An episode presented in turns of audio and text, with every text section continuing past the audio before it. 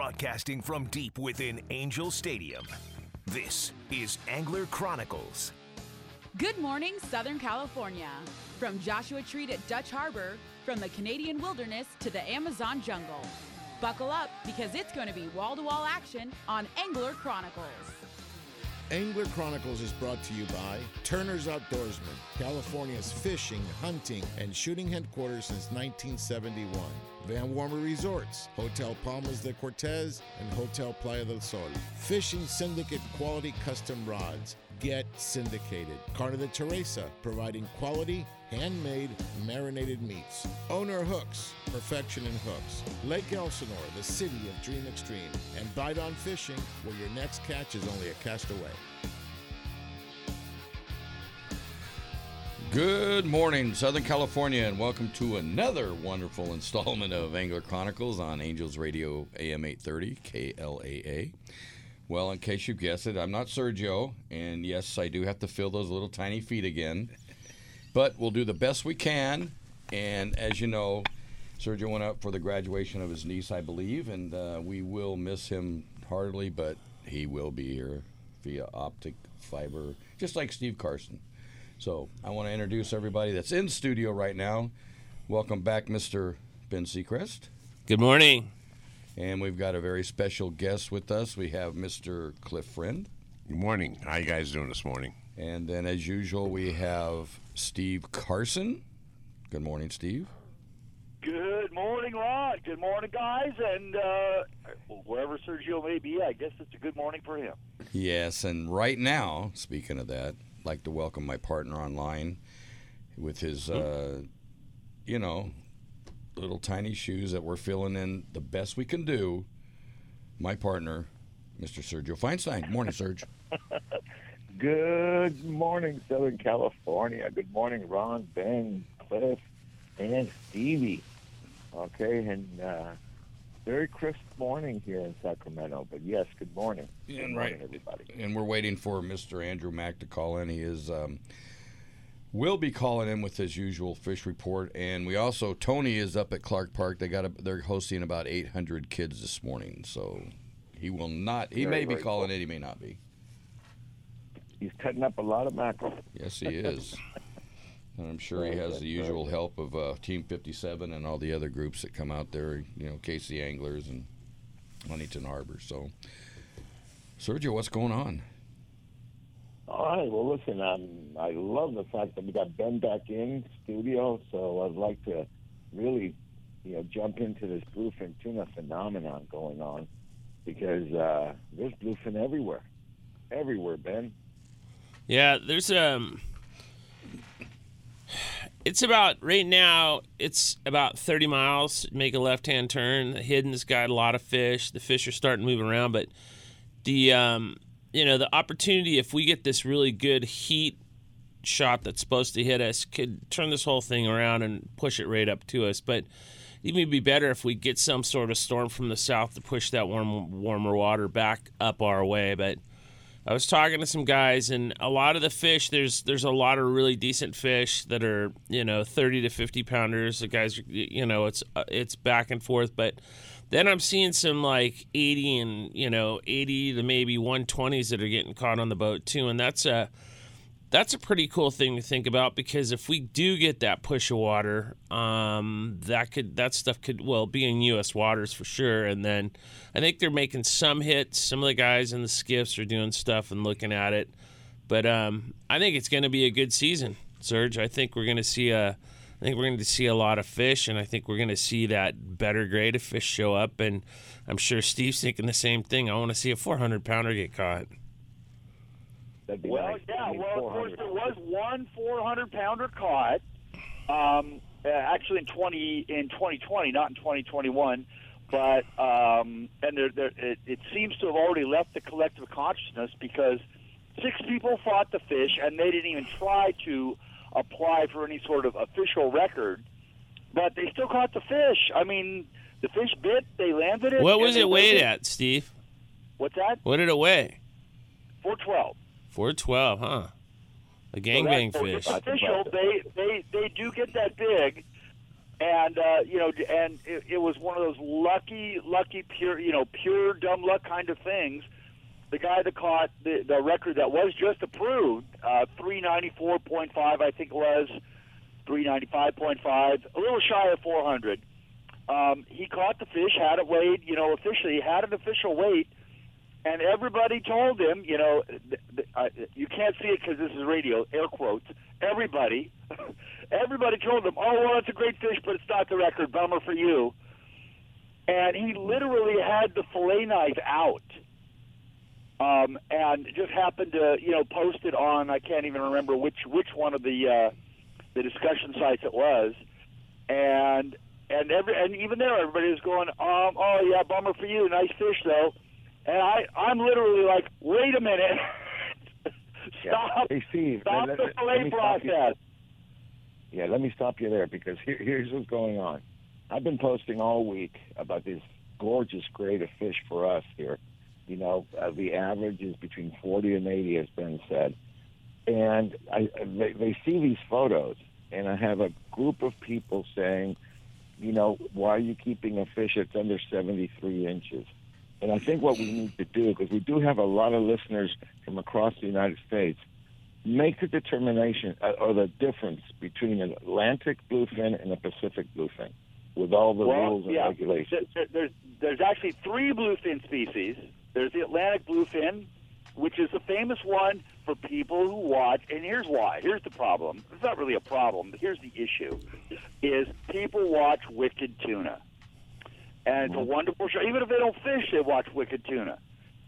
And to them, maybe they're even from Nebraska, and that's the closest they're ever going to get to a tuna other than a can in the supermarket. And they think, okay, those are the rules, those are the sizes, that's the fish. But there's also our fish, which is Pacific bluefin, and down in the southern hemisphere around New Zealand, there are also a few Pacific bluefin, but there's also the southern bluefin, and there's distinct separate records for them, and the rules are completely different. The ones down there, Steve, are long fins. I've caught those things. I've fished Australia and New Zealand for. Been fortunate enough to catch both of them, and they look like a bluefin from the dorsal forward, and everything back below that is just like it's extended. So the whole tail itself is extended. But those there's like two or three different groups. There's ones in New Zealand and the Bay of Plenty that look just like the Atlantics and everything else. Then Australia on the backside of Australia, I was catching these ones and. They were bluefin, but they called them long fins, and I was just like, okay, that's. Well, there is another one called long tail tuna.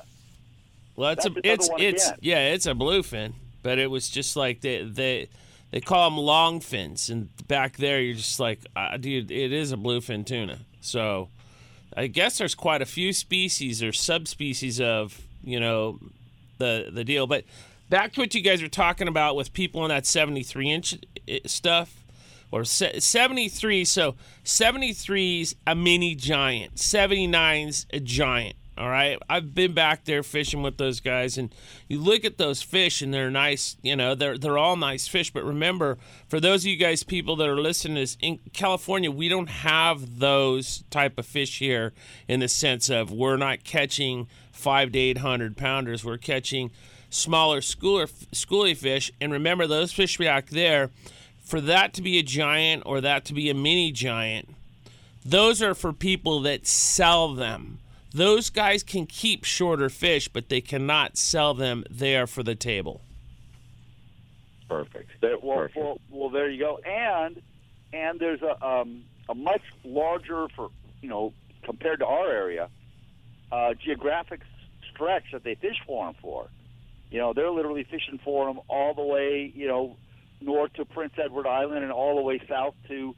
They actually did just catch a new Florida state record bluefin tuna just the other day. Atlantic bluefin tuna. It was around 850 pounds, as I recall.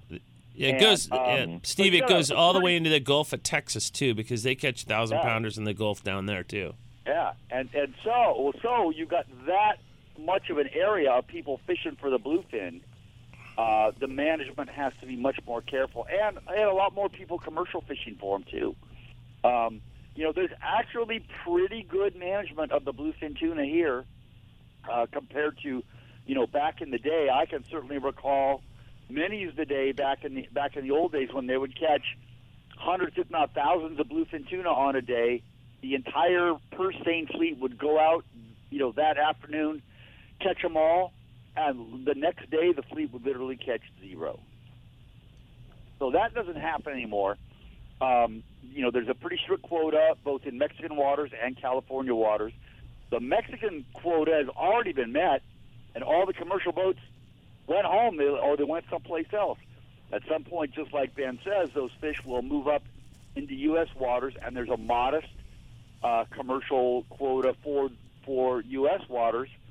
Given the amount of fish that are probably going to be out there, they're going to get that quota quickly, and they're going to go home and leave it all to the sport fishermen. So another thing, Serge, that just happened recently is because of my international business, I talk to a lot of different people, and they are seeing resurgence of, in the UK, for instance, the guys over in England are actually catching giants. They're catching 400 to 600 pounders, and every year they got bigger. So this guy called me, and he's going to distribute our product over there in the UK. And he had this other guy call me, and I was talking to him, and I was like, "So what's going on with this thing?" And he goes, "Dude, we have not seen these things at all, and they showed up.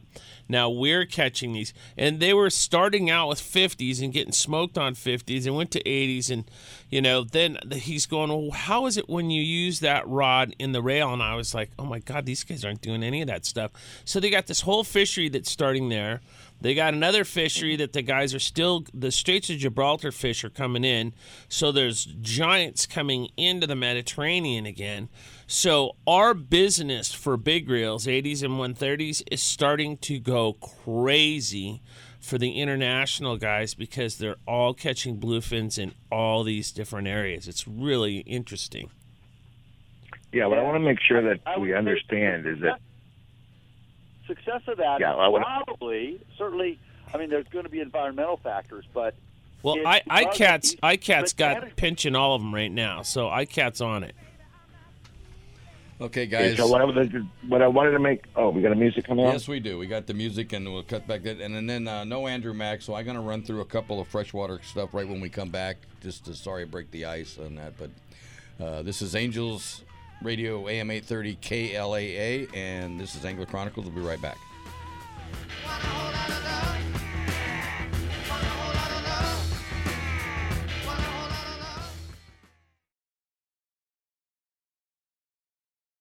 Fishing in Dana Point Harbor. Come check them out. Trips for anglers of all levels depart daily, and kids fish free every Sunday. Enjoy clean vessels, full galleys, and friendly expert captains and crew. Everything you need for a great day of fishing for everyone, including a fleet of private charters. The Dana Wharf Kids Club is the coolest club of the sea, featuring free fishing trips, whale watching adventures, and more. Check them out on the web for daily deals, including the famous Half Price Tuesday. Dana Wharf Sport Fishing, #1 angler's choice since 1971. That's Dana Wharf Sport Fishing and Whale Watching, located at 34675 Golden Lantern in Dana Point. You can contact them by phone at 949-496-5794 or on the web at danawharf.com. Daily adventures, lifelong memories, established 1971. Stay connected and follow them on Facebook and Twitter. Lake Elsinore is the action sports capital of the world, stocked regularly with bass, catfish, crappie, and more. Lake Elsinore is the largest natural freshwater lake in Southern California and the destination for fishing. Whether you're looking for an extreme outdoor experience or a relaxing morning sunrise, start your next adventure in Lake Elsinore and stay at the new, fully renovated campground, Launch Point Recreation Destination and RV Park. Find us online to follow all the action. Angels Radio, AM 830.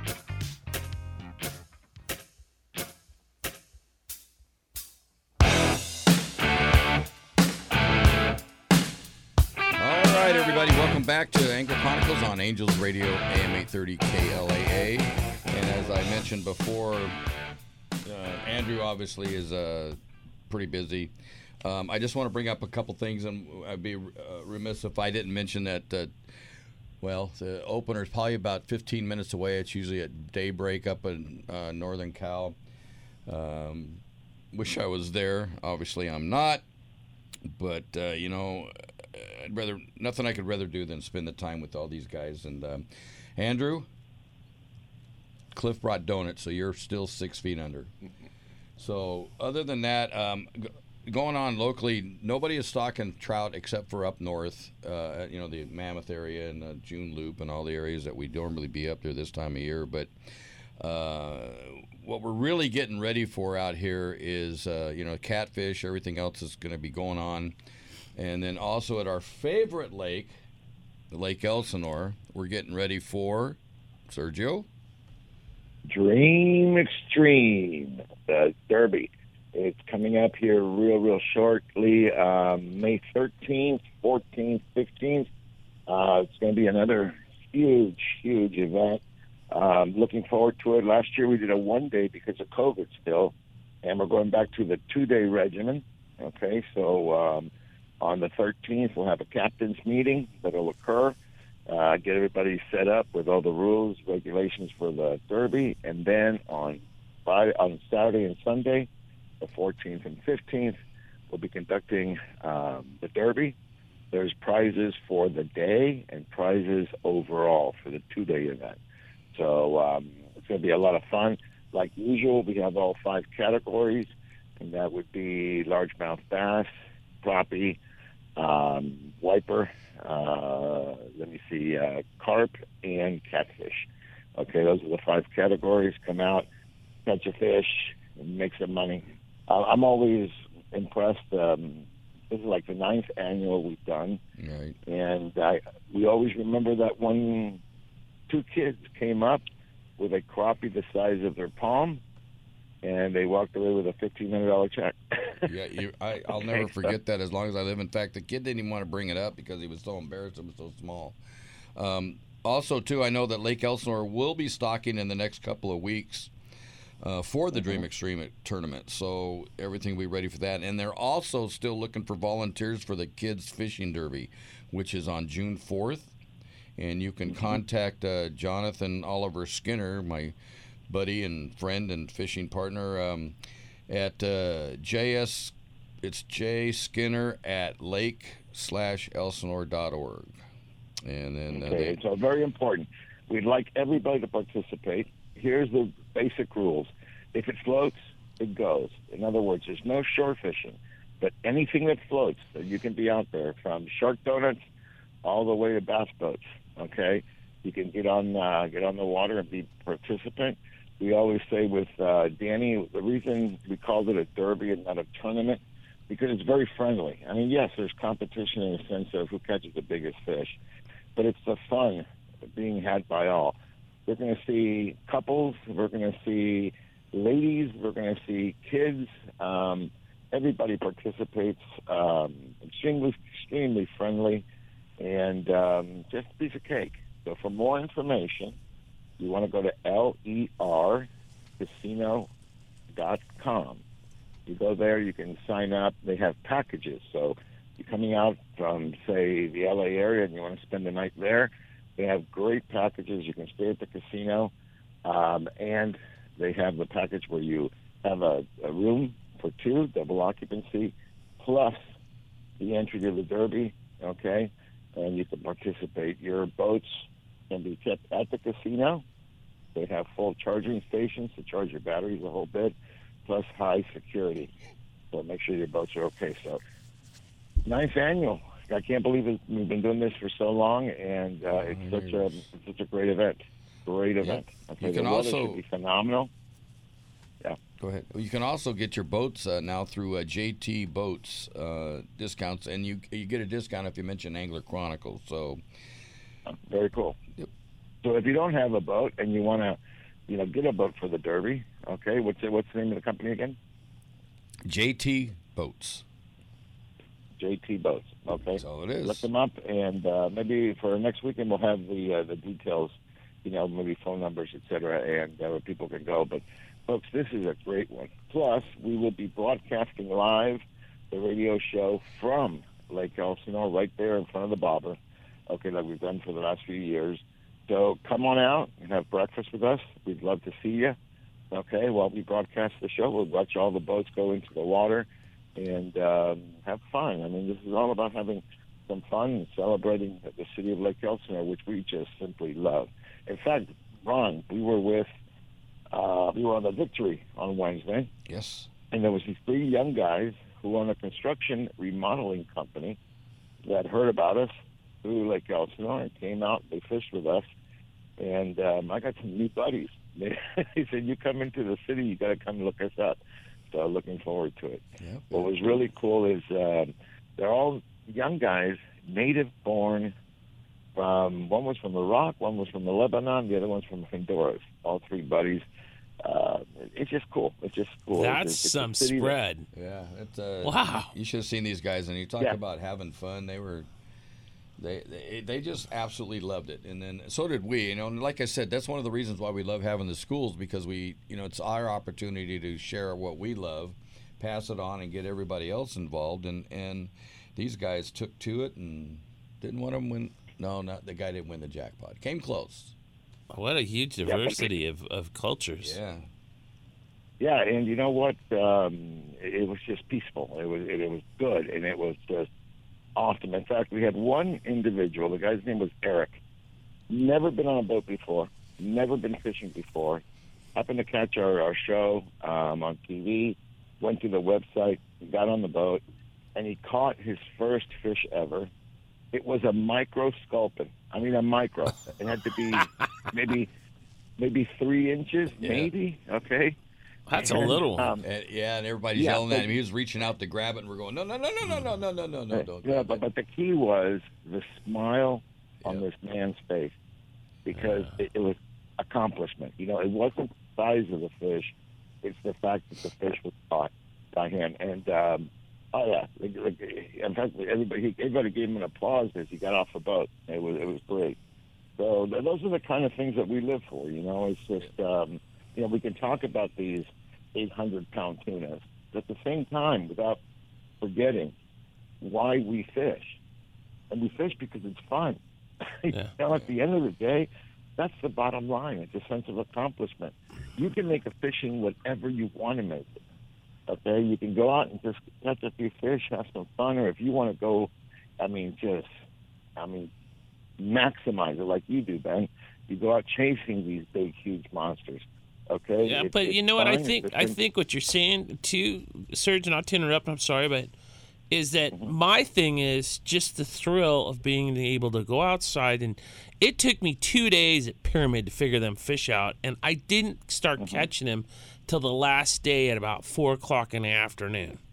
So my point is that there's a puzzle in all parts of this, and you not only get to get it outside, but you can actually, if you get really super like close to it, you can start looking at the way these species act and they live their lives and how you can get them to react to baits. And that's why I like to fish artificial so much, just because to get a trick a fish into doing something like that sometimes, it's special. You know, like if it's a bluefin on a popper or or on a surface iron, or some of the stuff I've been doing this year, especially with poppers in the Pacific, it's been nuts. And you know what? I'll never forget it. So that's the push that you're saying. It's just the love of the sport. And I'm not going to say it's the thrill of the kill, but it's just the thrill of, like, you know, pursuing something that you might get lucky, you might not. And it doesn't matter if you're at a park in your local city or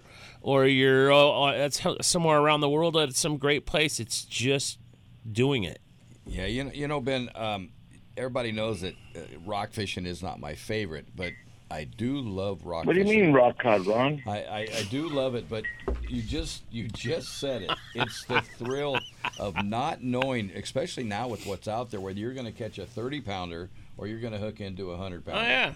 And it's just, that's the way it is, right, Cliff? I mean, you know. Oh, definitely. Yeah, it's just one of those things where, I think Ben said it best. You just don't know what you're going to get, and it's a thrill what you're going to get. So, yeah, the thing that was cool about this last trip up above there was well, actually, hold on, Ben. Why don't you set it up the whole trip, okay? All right, I go to Pyramid a couple times a year. I keep my, try to be quiet about what I'm doing up there. And I've been taking my boat lately, and I got away from the boat because every time I took my boat, I'd park it in the launch ramp, go take off and fish the bank and catch the fish off the bank. It's crazy up there lately. But the one thing that's cool about that place is it has, right now the fish are super bright from spawn, okay? But it has a couple different species, and I would probably go to Steve on that. He'd know the names of the species. I know they're Lahoffins. They got like a couple different species. One's like chromier. They got chrome domes in there, and then they got these red guys, and then they literally have one that looks like that cat on what's that crazy guy's thing. He has a cat. He has a hairless cat, and you can see the skin. They've got fish that look like that there. But I was up there for, let's say, last week. I was up there Saturday, Sunday, Monday, Tuesday. So I just got home a couple days ago, and I was watching everybody fly fish, and there was no one in. Like, I don't fly fish up there at all. I mean, I know how to fly fish, but I just don't like it. And I was up there that's my preference, and I was up there just trying to check things out, fishing all day, every day. And at the last, what I did, I was looking at this one point. So Pelican Point has a distinct look about it, the way that the bank levels off everything else, and I could see fish going up and down the bank, and I could see it. The only reason I could tell that there was fish there, I was watching the fly guys, and I was watching all the guides point where the fish were. So then I went on to the map of the lake that I had, and I started looking at it, and there was another point on the other side that was called Spider Point. This exact same characteristics of Pelican. So I went over to Spider. There was no one there, and at about 3, 4 o'clock, I got my first bite. She caught one. My wife caught one, and we ended up doing very well doing that. I mean, couldn't get, if you've got your kids there, your wife, they're all together, they're not going to really want to do much of anything, except do the play. But I kept on hearing it here, let's do this, let's do that. So she got out there, she caught one, and she split and started doing her deal. And then I went out down there and really focused on it, and I ended up catching a couple really good ones. And I lost one that was a nice fish, but the point about it is I took the time, I drove up there 11 hours, spent the time, did my homework when I was up there, knew what tackle to use, and Steve, I love you, but there's no 2-pound at Pyramid, baby. And there I got smoked on 6, I went to 8-pound, and actually got a couple of fish doing that. Okay, everybody. Now that we're getting into some really good stuff here, and it's too bad because we got to take a break. This is Angler Chronicles on Angels Radio M830 KLAA. We'll be right back.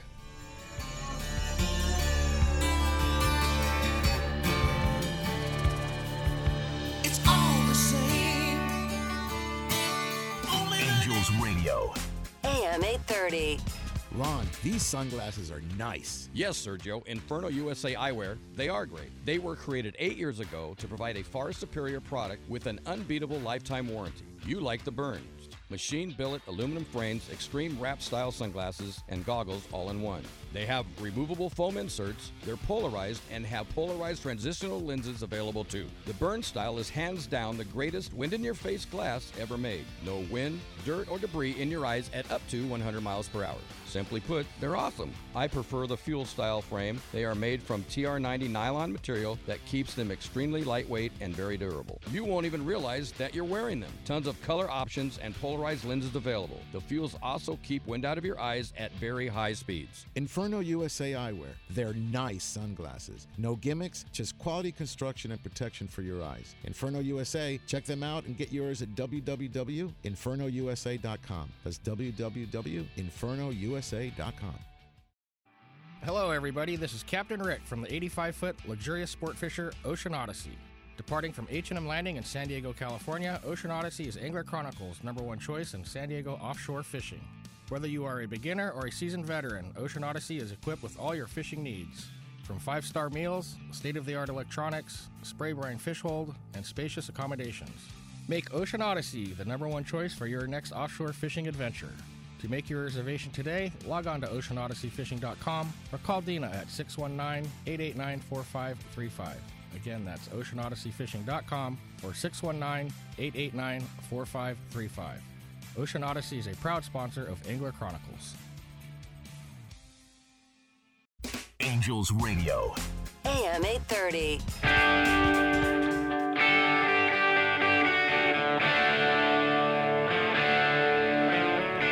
All right, everybody, if that doesn't wake you up, nothing's going to.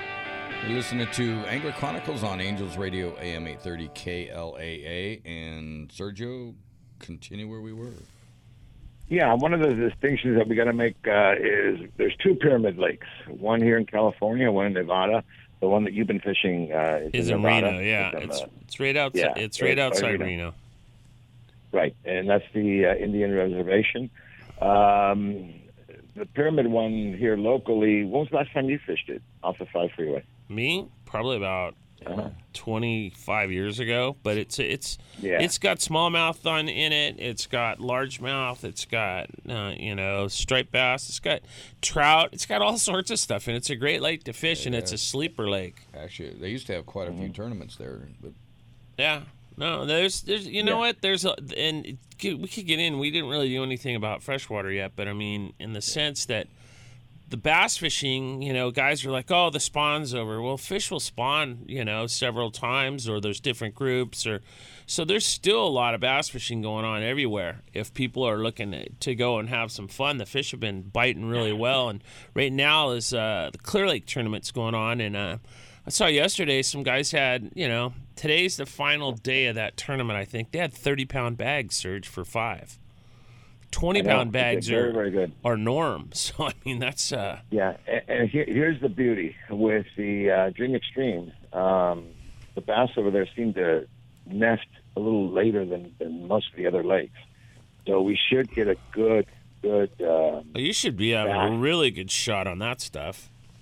Yeah, Lake Elsinore should be a really good riding time for the tournament. I also want to bring everybody's attention. Steve posted on Friends of Angler Chronicles on Facebook the actual map of Pyramid Lake. Thank you for that, Steve, because that'll give everybody an idea. All the points that you were mentioning, I think, are on this map. They can check it out and see exactly where you were fishing. Yeah, and later, one thing we want to also say about Pyramid Lake, Sergio, and it's just a disclaimer for us, is that if you have your own boat and you go to Pyramid Lake, you better really study what's going on with the wind there, because it's one of the most wind tunnel type of places, period. And every year there's several people that lose their lives with boats getting swamped or flipped over there. So it's an absolute beautiful lake to fish, but can be super hairball if that wind starts to blow. Okay, I'm glad you put that in there. Safety is everything, folks. Safety is everything. All right, so, yeah, good stuff, great photos. I love the fact that you send it to us so that people can see what it is that you were catching. And the quality is just simply awesome. And, again, maybe the big net would work, Steve, but your 2-pound test criteria at Pyramid just doesn't cut it. I would say the 2-pound rule ends at the California state border. That would be a really good way to put it, too.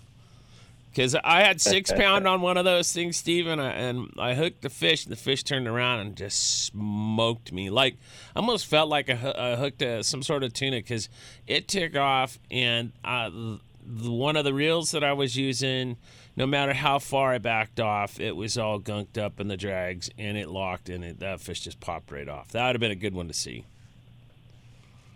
All right. Hey, a little housekeeping before I forget. There's a brand-new Palm Desert store for Turner's Outdoorsman being open this weekend. It started yesterday. It goes through May 5th. Unbelievable sales.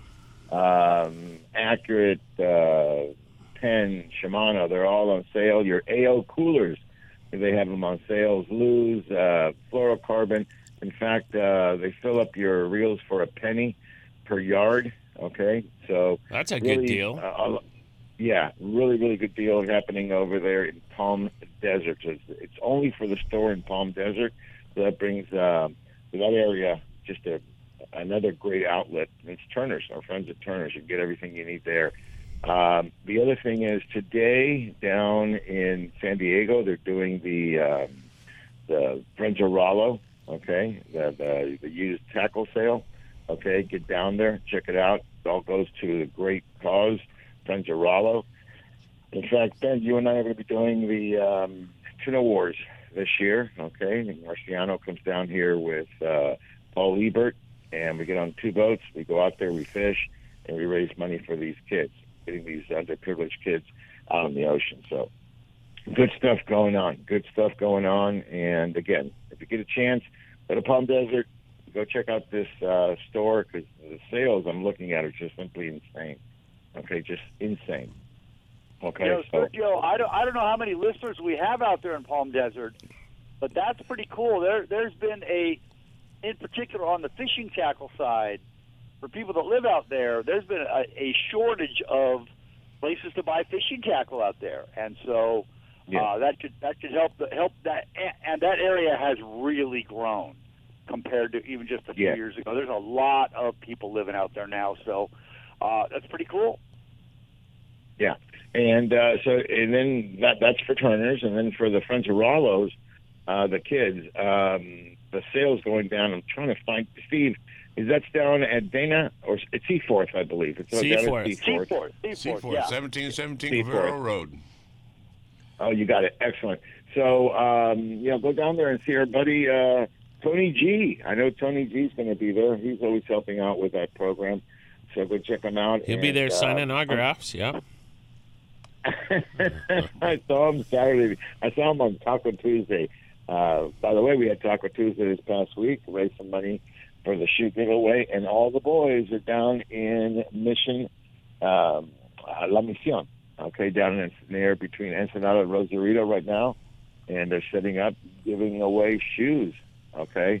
So that's the first event this weekend going down there. I want to thank everybody who comes up and helps us out with Taco Tuesday. Hey, Mike Blue's asking if there's any chips for June and July. Ron, that would be you, bud. Oh, really? Thanks, Mike. Catch me off guard. No, we have the trip coming up on June 22nd.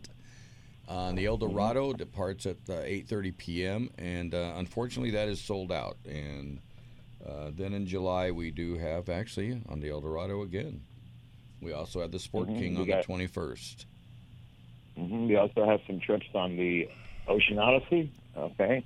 We got what, two 1.5 days, and maybe a 2.5 day trip as well. The 2.5 is the one that we turn the cameras on for.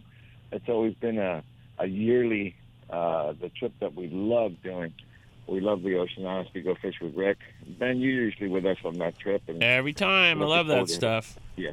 We also have the Helena on July 7th, and then like you just said, we have the Ocean Odyssey on the 13th. We have the Sport King on the 21st.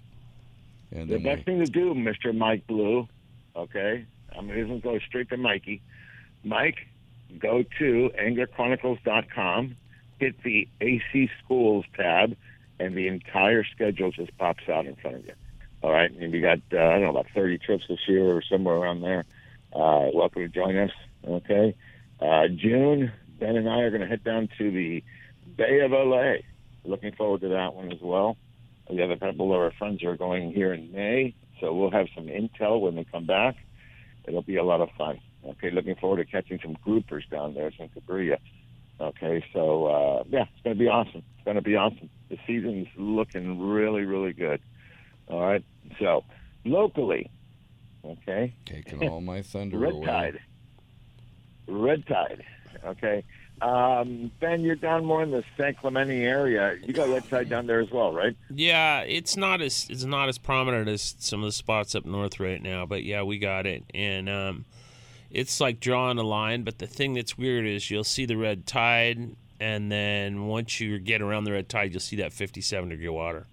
Like the weirdest thing, Salt Creek the other day was... It was 61, 62 on that top surface temp. And then, I get reports from Al all the time because he's fishing. And he goes back towards the harbor, which is less than a mile, and the water temp went to like 57. So it's interesting. Yeah, and we were on Wednesday. We headed out to Catalina. Okay, there was some bonita. I got a nice bonita coming right at the boat, and sea lion ate it.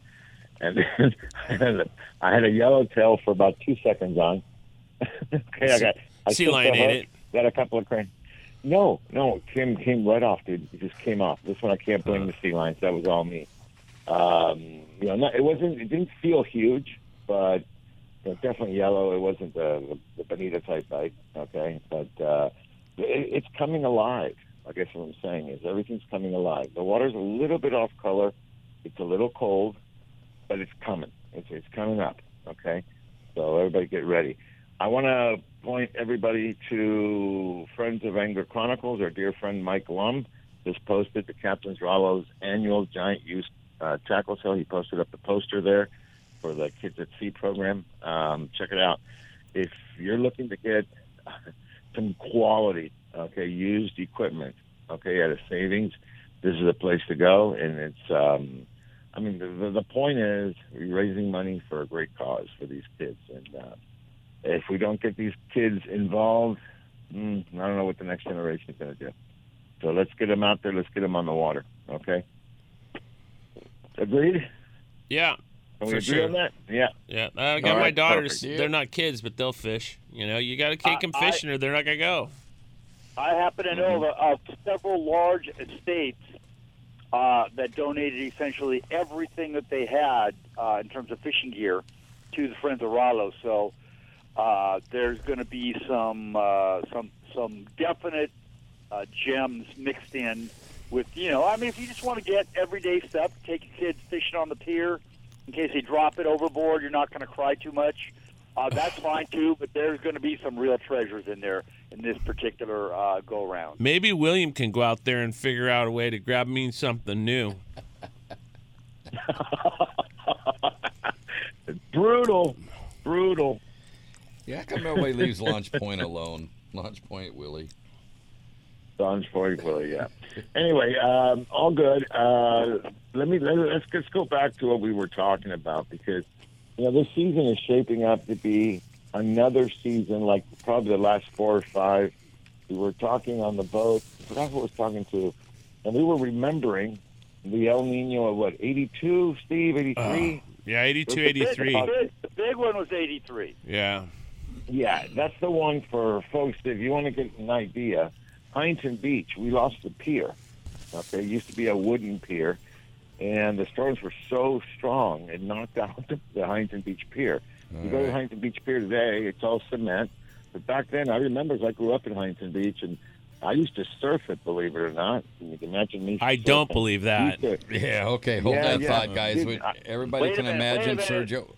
Hold on, we gotta go on a break, guys. So you're listening to Angler Chronicles. Don't forget about that surfing, Angels you guys. Radio AM 830 KLAA. We'll be right back.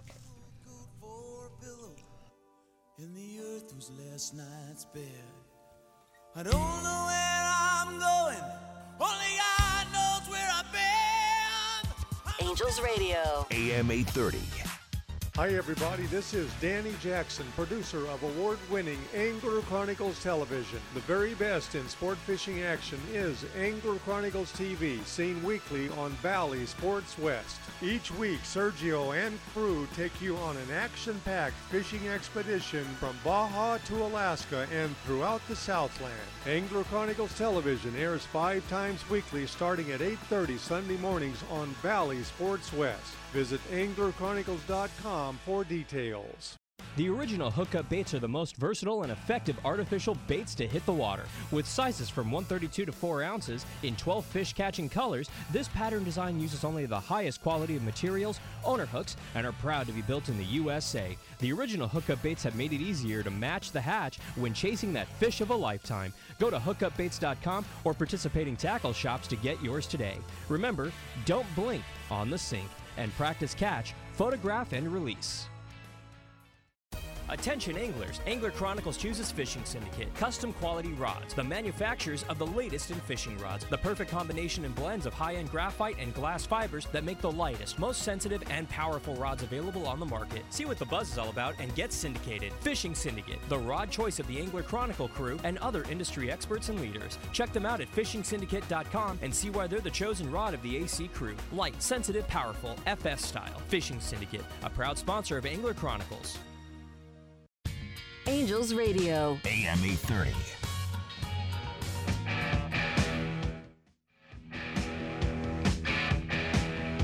All right, welcome back, everybody, to Angler Chronicles on Angels Radio, AM 830, KLAA.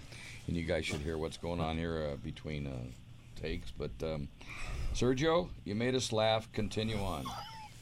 No, before I go on, big shout-out to GT, okay? And they're out there fishing today in the tournament. So, GT and Rick Fuentes, good luck. And also, I want to send a shout out to Spencer Garrison Ochsey, or Spencer.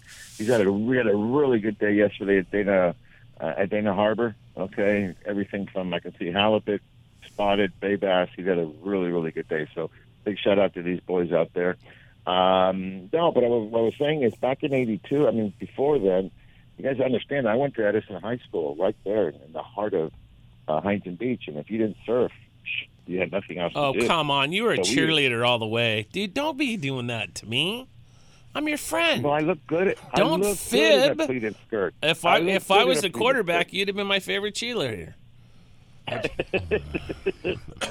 there it is. Imagine there those angel flights on the surfboard. Anyway, back in the day, okay, we used to shoot the pier, okay? And it took me 3 boards before I finally got a chance. I was able to do it. I would break boards in half, okay? But that was the pier that we had back then. It was made out of wood, okay? But when the storms came in, 82, 83, just knocked it out. I mean, the pier fell, okay? And that's when you look at the pier today, it's a beautiful pier, long, made out of cement, okay? A little bit different than back then. But then we were talking about the El Nino, and it was much stronger, I think, than what we have now, with the exception that it didn't last as long.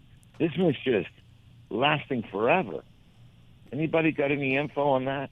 Dude, the one thing about that El Nino was the first time I ever saw albacore in between Catalina and Newport was that year. Mm-hmm. That was the craziest thing. And that was the year... I believe that was the year I think I caught my first marlin in that whole madness, that whole summer deal. You know, I was with the Stotesbury's on the Stotesbury's boat flying fish, but to have albacore in the channel, that was nuts. I don't remember if it was, I think it was 83 or 84. I don't remember. It was one of those 3 years that was the first time I'd ever seen anything like that. It was crazy. There was all sorts of fish. And then those were the mystery bite years where you'd get those big eyes come in and they just smoke you. Mm-hmm. That was crazy. Yeah, we had that in 82. Then we had the big eyes. There was the one thing about 83 that still has never been surpassed. It's just the sheer crazy, insane numbers of fish.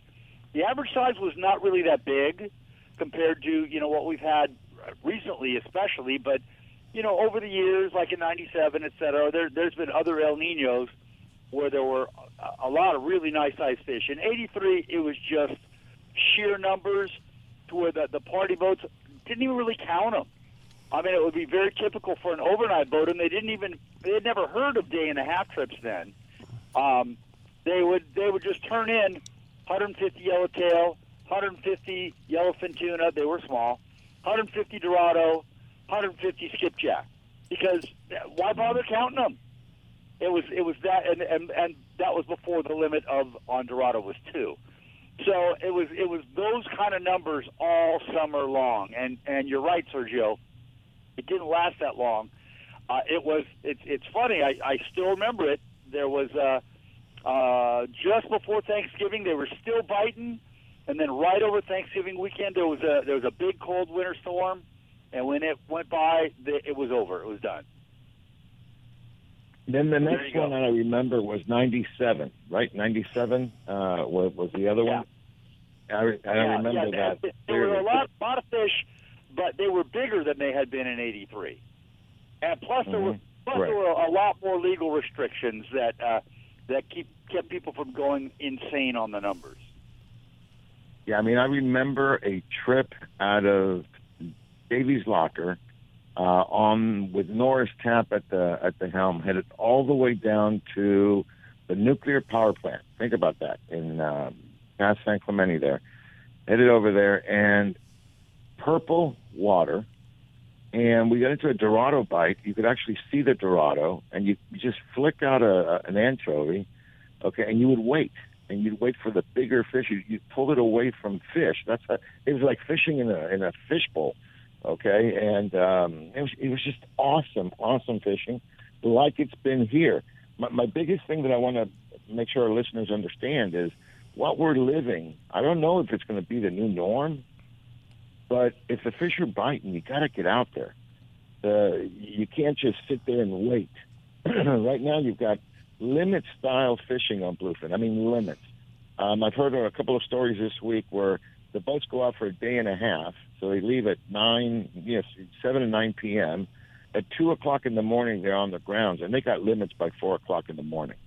What do you do for another day? You know, and it's like, wow. So it's really, really good fishing. Get out there now. While they're there, we never know what could turn it off. Mother Nature can just say, okay, that's enough, and call it a day. So get out there. The key is the right gear. We go over this almost every single show. Steve always posts things that are really, really helpful, and other things that are really going to require a conversation between Steve and I on what I looked like when I was young surfing. Okay, you think that got past me, Steve Carson? That didn't get past me. I didn't expect it to get past you. All right, everybody needs to look now. But, yeah, before I dissolve it. No, but anyway, there's 5 outfits that you got to have if you're going out there, because you don't know if the fish are going to be. I've seen some tuna as small as 15 to 20 pounds, and I've seen some big ones way over 100 pounds. So you got to be prepared. I had lunch with a prominent San Diego captain this week. We're actually discussing all the cool stuff he had donated for Friends of Rollo. And he was noticing, I kind of said, it's nice that finally people are, and God bless Wally World. I shop there too for paper towels and stuff, but don't buy your tackle at Wally World, please. If you're going tuna fishing, he says people are definitely coming out with better quality gear, but there's still many of them reluctant to buy the heavier gear necessary. For the last couple of weeks, the tuna have been, on the smaller side, 20 to 40 pounds with a few bigger ones. Clearly this week, the bigger ones are arriving, and you're getting, some of the trips are having average catches of 60 to 80 pounders, and just the last couple of days, there's been a moderate but noticeable number of over 100 pounders. I think I haven't been able to track it down definitively, but I think the first over 200 pounder was caught in the last day or two, and they're just going to keep getting bigger. So what you quote unquote always used is not going to work anymore. You've got to get the modern upgraded gear. Right, and I'll tell you, there's a video circulating, and there's one on somewhere that got posted on Angler Chronicles, Friends of Angler Chronicles, and it's a little video of the deck on the Legend, with Captain Steve Taft out of H&M Landing, and you see the quality of the tuna. These things are solid, 60, 80s. Okay, they got limits of those things. There's one you can see that's kind of small, only one fish that I noticed it was probably in its 20, 30. Listen to me saying smaller when we used to thrive on this thing. The other thing I want to make sure that people understand that didn't fish maybe as heavily, say, 15 years ago. What's going on is not – the reason we get so excited, all of us in the studio here, is because we remember the days, when there was nothing. I mean, this is what we're living today is a phenomenon. Okay, so I really want to get the message out. Get off the couch. Book a trip, because we don't know how long this is going to last. If you really want to experience, your reel just getting smoked, okay, with line coming out at tremendous speeds and the excitement of pulling on a fish in the 80-pound range, this is the time, and they're plentiful, okay? I would almost bet you say anybody can do it. Sergio, there's also a segment out there, and out there listening, you know who you are, that I hear them lamenting, oh, I wish we could get albacore back. They seem to have forgotten. They seem to have forgotten in comparison to what we have now. And, I mean, I loved albacore, but they were not that big. No, they weren't. In comparison to what we're catching now, they were small. I mean, even when they were good size, some years the migratory albacore were, 14 to 16 pounds. Most of the time they were maybe 18 to 22. Anything over 30 was a pretty darn big one. And with one or two exceptional years, you really never saw any over 40 pounds. And the they're just getting bigger and bigger. Well, with the albacore, and I know Danny's coming on in the next segment, so I know he's listening right now, but we talked with Danny about, when the season, because he was an albacore junkie, okay? When the season would start and the fish happened to be on the bigger size, there was an occasional in the 40s on albacore. It usually meant a short season when you got the little ones, but meant for a longer season. Okay, yeah, I remember very occasionally you got the big ones. Also, speaking of the length of the season, even if you had a quote unquote air quotes normal season. It might run, maybe it started around Father's Day in the middle of June, but more really the traditional kickoff was 4th of July weekend. And generally, the albacore themselves would be done by Labor Day, and then maybe you'd have a couple of weeks, that's all, of football yellowfin there in early September. By October 1st, you were back to fishing rockfish. We are just so blessed right now to have the grade of fish, the length of the season, the quality of the tackle to be able to land these giant fish. And the captains, compared to when these bluefin first showed up, everybody was kind of like, holy moly, what do we do here? Believe me, the captains have got the techniques down. They know exactly what they're doing. And, there's nobody like the captains that we have in Southern California right now to catch these fish. Amen. No, I agree. So, yeah. Ben, remember? What's that? We got about a minute left before the break. So okay, with a minute left, let me say this. Yes, I did surf back in the day, and yes. Wow, I really hit something there. Wow. No, I want to see those pictures. Come on, I want to see those pictures you're doing off the lips and in huge stand-up barrels and all that stuff. That's what I want to see, bro. Those were the days when I learned how to fish on a log, okay? Well, this thing, it took me and a friend to carry this thing out to the water for me, okay? Log, this big, huge thing, and I was in Cerrito. Well, I'll kill the last couple seconds here, but... speaking of reminiscing about surfing, it's funny that this weekend, actually, David Nueva and Peter P.T. Townsend will be at the Surfing Museum talking about surfing. So, but anyways, we got to go to break here, guys, and that means that we'll be opening back two. Up. Yeah, we'll be opening back up with Danny, the sheriff, and we'll talk about what Angler Chronicles TV. And with that said, this is Angler Chronicles on Angels Radio. AM 830 KLAA. We'll be right back.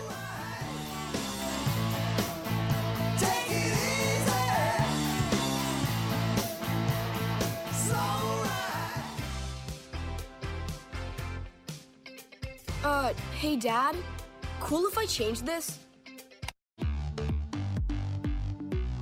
They may not get each other's music, but they can both get a COVID-19 booster shot.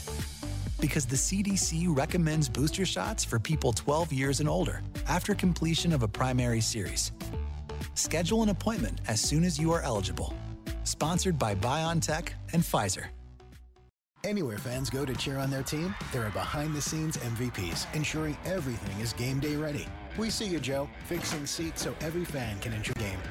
And Allie, who keeps her stadium running smoothly from the moment the first game starts to the last play of the season. At Grainger, you're our MVPs, and we're always here for you with supplies and solutions for every industry and 24/7 customer support. Call, click Grainger.com, or just stop by. Grainger, for the ones who get it done. Angels Radio AM 830, KLAA. Orange County, Los Angeles, and Inland Empire, where Angels baseball lives. The following is a paid program. Opinions expressed are those of the program sponsors and not necessarily the views of AM 830 KLAA, its owners, or management. Any and all on-air promotions broadcast during paid programming are the sole responsibility of the show owner and not the responsibility of AM 830 KLAA. Welcome back to hour number 2 with more fishing, more hunting, and more adventures on Angler Chronicles.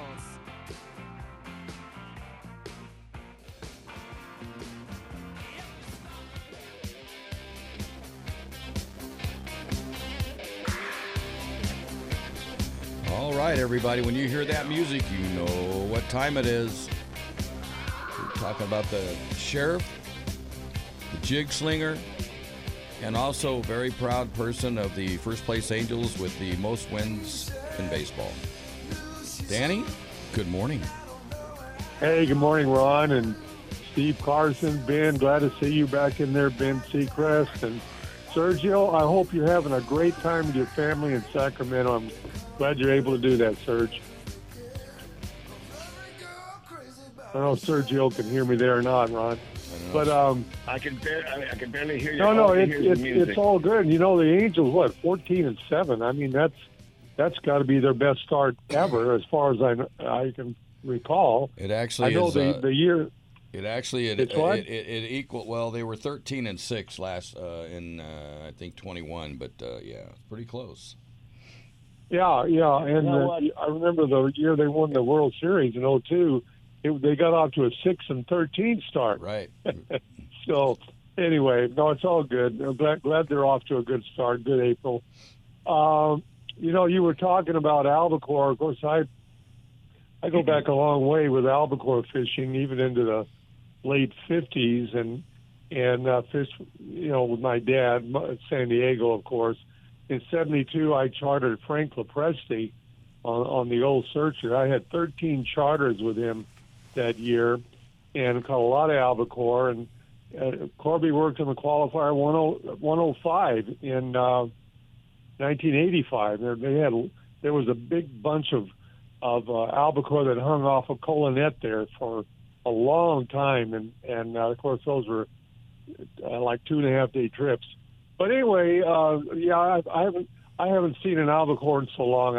I've forgotten about them. The bluefin, like you guys are saying, and Steve, you know, the albacore, yeah, you know, a big albacore back in those days, 25, 30 pounds, once in a while 35, typically 17, 19, 22 pounds, you know, right in that area.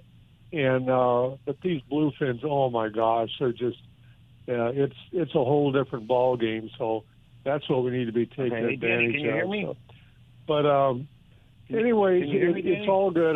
Let me, Ron and guys and all of our listeners, let me get right into our show tomorrow, Ron, because this is one we've been waiting for. I've been working on it for some time. Sergio and I worked together, putting this one together, doing some lead-ins and what have you. It's all about Freedom Boat Club, and we had, we spotlight, in particular, their brand-new Marina Del Rey location. You know, they're very proud of that because now they've got Santa Monica Bay covered.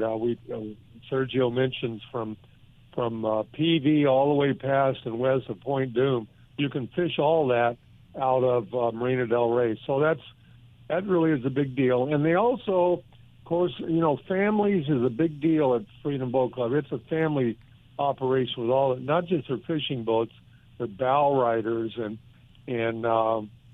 Of course, they've got plenty of the 24-foot Key West Center consoles. They've got a lot of those, including the AC-1 and 2, the Defiance pilot houses. They added more Duffys this year. They got a couple of Duffys in Marina Del Rey.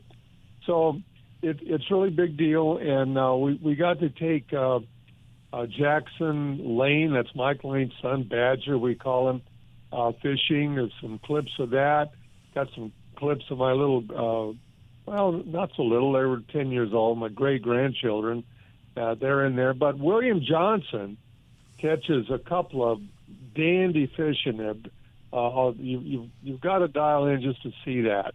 And but anyway, again, it's spotlighting the Marina Del Rey. And what I wanted to say is tomorrow, normally we're on at 8:30, and we will be 99% of the time. But tomorrow... It is 9:30 a.m., so make a note of that. Your DVR will probably pick that up anyway. 9:30, Bally Sports West, and again at 11 on the HD, SoCal HD, which is also Bally.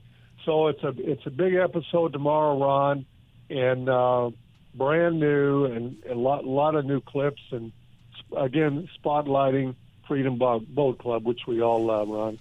Yes, we do. I don't know. I'll have Sergio try to say something there. Yeah, I know that he can't hear me. I can hear him, but he can't hear me. But let me just tell you this.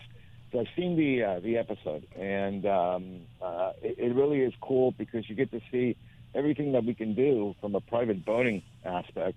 And here, I always say this, Ron, you and I have talked about it. I live in a condo, folks. I can't store a boat. So, I've had to get either storage or put in a marina. I'm not mechanically inclined, so I can't fix them. And remember, BOAT stands for Bust Out Another Thousand. The beauty about these boats, Freedom Boat Club, is I've got 2,200 boats at my disposal throughout the United States. Anywhere you go that there's a port, even some lakes throughout the country, you just make a reservation, get on it, and go. The boat's waiting for you on the water. You come in, and you've seen how easy it is, Ron. You come in, the kids grab your stuff, take it to your car. You don't have to clean the boat. You don't have to fix the boat. It's ready for you. That in itself is huge. I don't own a truck, so I can't tow my boat if I had one. And, everybody, have one, good. But I have anything from a 24-foot to Duffy's to pilot houses, center consoles, all kinds of boats at my disposal. So it makes Freedom Boat Club really cool. And now, with Marina Del Rey, Redondo, 22nd Street Landing, they got some over there. And then they got Huntington Harbor, and then you can also make use of the ones in San Diego. Ben, you and I, you used the San Diego ones. We took the twins, remember? Yeah. We went looking for tuna.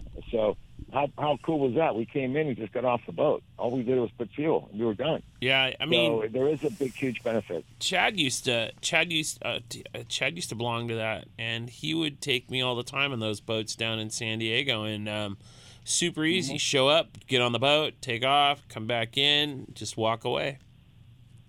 Yeah, so... That's if you don't want to, you, on the other hand, own your own boat. Yes, and I know. I spend a lot of time washing boats. Exactly, yeah. There's no washing. There's no nothing. You get off the boat, you're done. So there is a big, huge benefit. And you guys get to see it, and you'll see Launch Point Willie. He caught a monster ling cod. He caught Dorado on the boat last year. Obviously, all the bass locally. We got some yellowtail in the episode. Really is a wide variety, okay, of fish. And not to mention, Rhonda and I, we went on a Sunday. We went out there just off of Catalina, caught bluefin. It really is a lot of fun when you catch them yourself. In other words, when you're the captain. There's something to be said about that, okay? So really, really cool. All right, is Danny still on or is he off? Yeah, I'm still here, Serge. I hear you. I hear you now. Oh, good. I can hear you. Excellent. So, yeah, a fantastic episode, Danny. And looking forward to the 2022 version, okay? We're getting really good at this boating thing, So, yeah. Hey, we may have a future in it. I sure hope so. It sure looks like okay. it. Well, I'll continue to work with both of you. You'll get better. To answer your question, oh my God. Yeah, to answer your question, Danny, I'm having a great time up here in Sacramento. Today is going to be a big day. My niece and my godchild is graduating from college.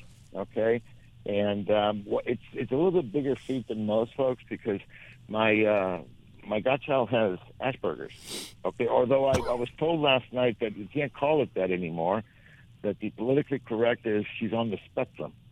So to graduate with honors is huge, okay? And it's just awesome. I'm here with my folks.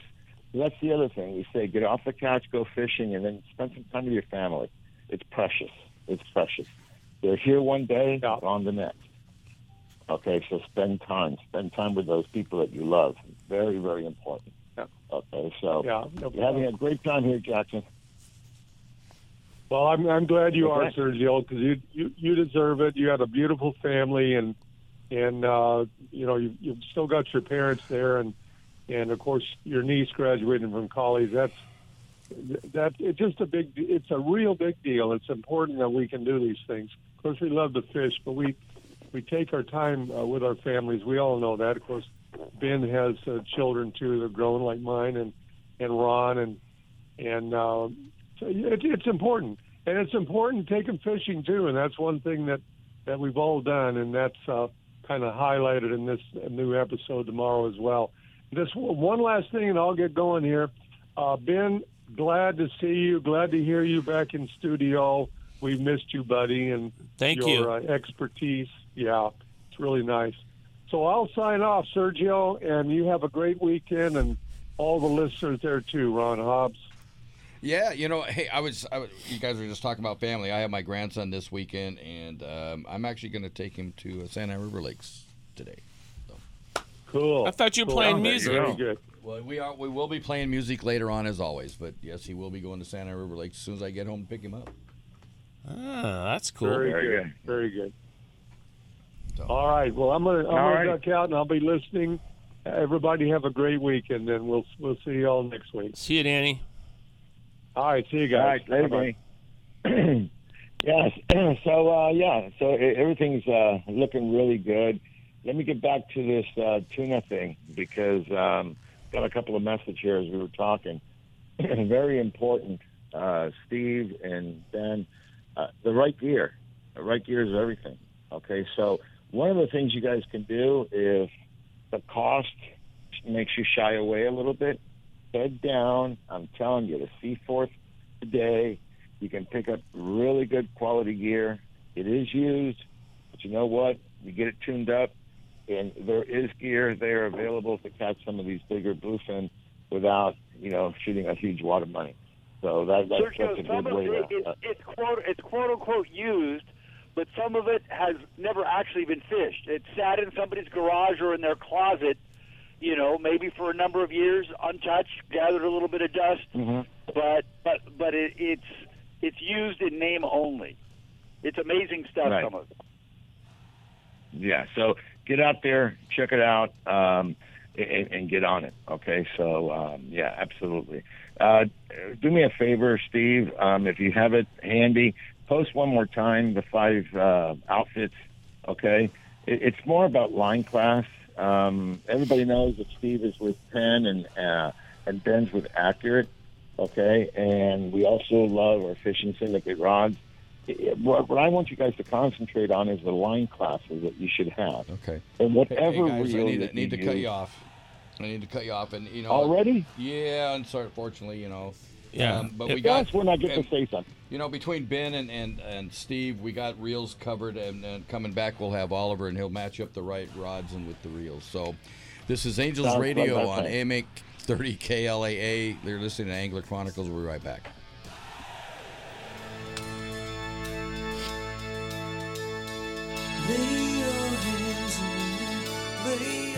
Angels Radio.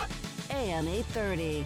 Looking for the ultimate outdoor recreational experience? Look no further than the city where we dream extreme, Lake Elsinore, home of the new Launch Point Recreation Destination and RV Park. Experience next-level camping with the best amenities available. Full hookup sites, vintage trailers, themed yurts, a swimming pool, splash pad, outdoor dining, and a spacious community hall. Adventure starts here. Reserve your spot. For more information, follow Launch Point on Facebook and Instagram. Relax, play, stay at launch-point.com.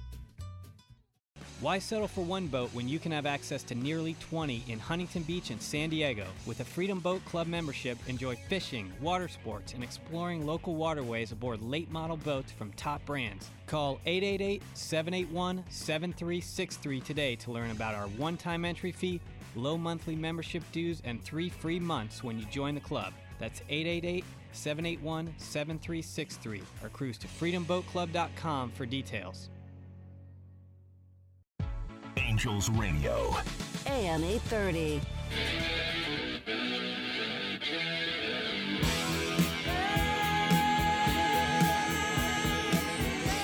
All right, everybody, welcome back to Angler Chronicles on Angels Radio, AM 830 KLAA. And, you know, like I went out saying that this was, you know, we got the rods, we got the reels covered. First of all, good morning, Oliver. Good morning, Rod.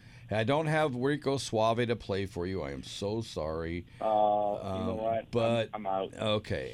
And also, but real quick. Good morning, Ben. Good morning. Say hi to Cliff. He's in studio. Good morning. Hey, Cliff. Good morning. Say hi to your brother, Sergio, on the other end. Hey, what's up, Ben? What's going on, Oliver? What's going on, Sergio? Okay, then we just got a caller. I'm going to take him real quick and handle this. Let's go to Rick in Torrance. Rick, good morning. Good morning. Angler Chronicles and crew. How are you doing this morning? Good morning. We're good. How are you? Ah, great. Fishing a tournament today. We pre-fished it yesterday using our Fishing Syndicate inshore rods, the all graphite rods, and the Fishing Syndicate baits that we just now released really not that long ago. And, you know, it was tough to find the fish at first, but we got a pattern, got an area to fish, and it was pretty much wide open sand bass and calico bass fishing. So we're going to be heading back to that area today, pretty loaded with fish. It was kind of hard to find them down south, so we found them here in the San Pedro area, biting pretty well. And we got a good whack at them yesterday, a lot of fish, some nice, you know, we would have put a good bag together yesterday, but we left them biting.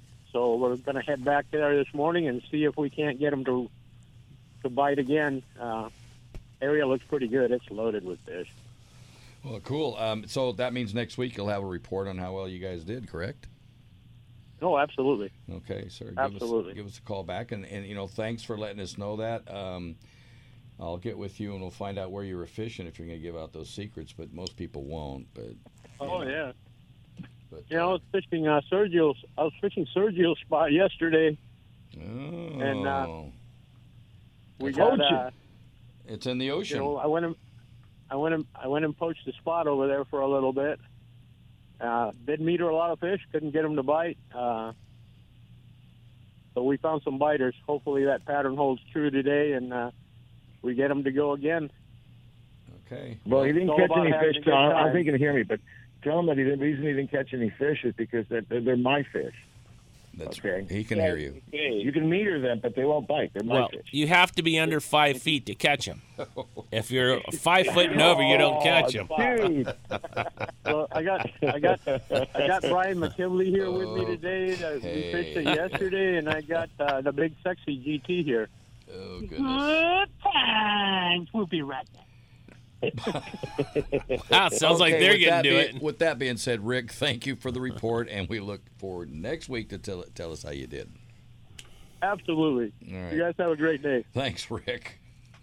Okay, let's get with Oliver and you know, Ben and Sergio and Steve, and we'll talk about right now with what's going on out there. You cannot go out there without the proper equipment.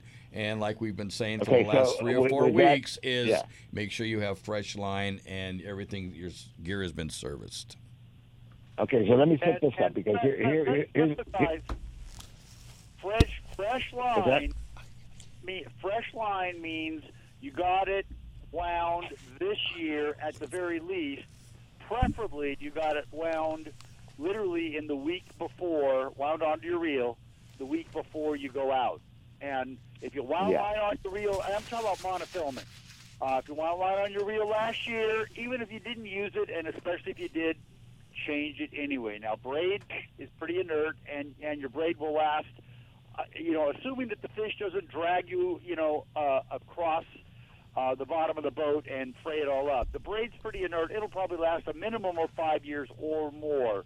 Monofilament does not last. It deteriorates pretty quickly, and just because it looks good and feels good, if it's left over from last year, just you can't trust it, not with the size of fish we're catching now. Well, not only that, when you're in the shops and you're in the stores and stuff like that, there is an expiration date online, so you might want to take a look at that before you buy stuff. So, one of the things people forget is that with monofilament, even the sun will cause harm to the line.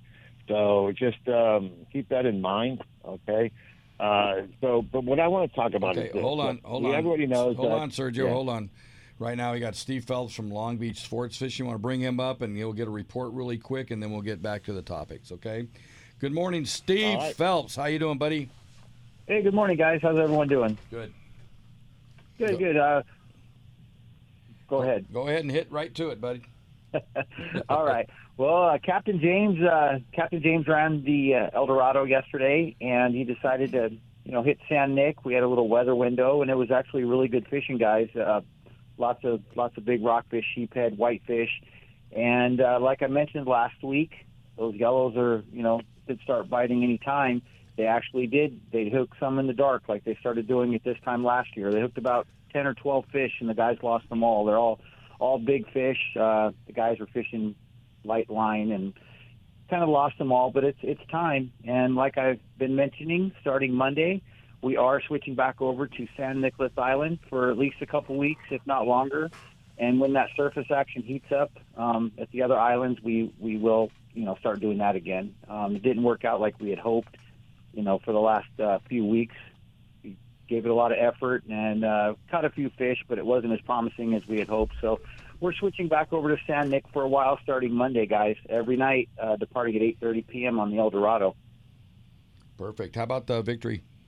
Victory's been doing really well. Both Captain Phil and Captain George been fishing local still, loading up on the bottom fish. It's been really good fishing. Sheephead, whitefish, starting to catch a few bass inside. So it's things are starting to shape up. Once this wind gives us a break, water should start warming up, and we should start getting some better surface action.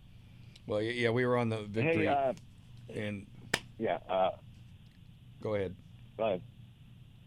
I was going to bring attention back to the Eldorado. Hey, Steve, can Steve hear me? Can you hear me, Steve? I can't hear Sergio. Okay, tell him to hang on for a second. All right. Okay, hang on for a second, Steve. No problem. So here's something that's going on here. All right, we really want to try to get out, and we're testing the water. We don't have a date yet, but what I'd like to do is do it overnight to Clemente, okay? And it'll be, and please pay attention, calico bass only, okay? We're going to put a special trip, limited load, calico bass only, okay? Now, if we happen to catch a yellowtail where we're catching bass, that's okay, but we're going to target some of these bigger calico bass, so... we'll keep you guys posted. They'll be on the Eldorado. It will be during the week. We don't want to have a huge crowd. I want to probably limit it to maybe 25 max, okay? And go out there and have a good time. I know TJ wants to get that done. I really want to give that a shot. It'd be a lot of fun, okay? Have a whole day of calico bass fishing. So that's it. If that's something that you like, please let us know. Reach out to me or reach out to Ron. And we're going to put the date together. It'll be good stuff. We'll see if Carne de Teresa can bring us some chicken. Okay, we'll have a good taco lunch with some unbelievable chicken. Okay, and make this a trip. Okay. And we're going forward, this guys. I'm going to give you a phone number to call, which is my house. And we want to put this trip together as quick as we can. but we want to make sure that we can fill this up before we start getting a date. So call area code 714-969-9750 and tell us if you're interested in the calico bass. Yeah, it would definitely be during the week, so have a lot less traffic, okay? And just hit Clemente and just have at it. Ben, legendarily, okay, I think the bigger bass have come out of Catalina, but the quantity of solid quality bass comes out of Clemente, right?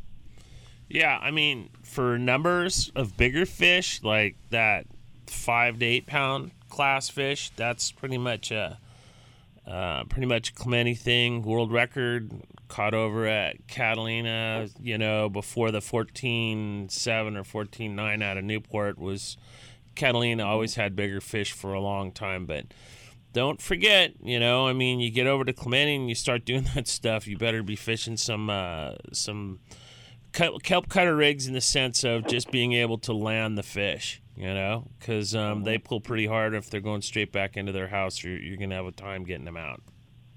Okay. Yeah, but they are there. We see them from our friends all the time. Bring them out. Just think about what we could do with 4 tanks full of bait.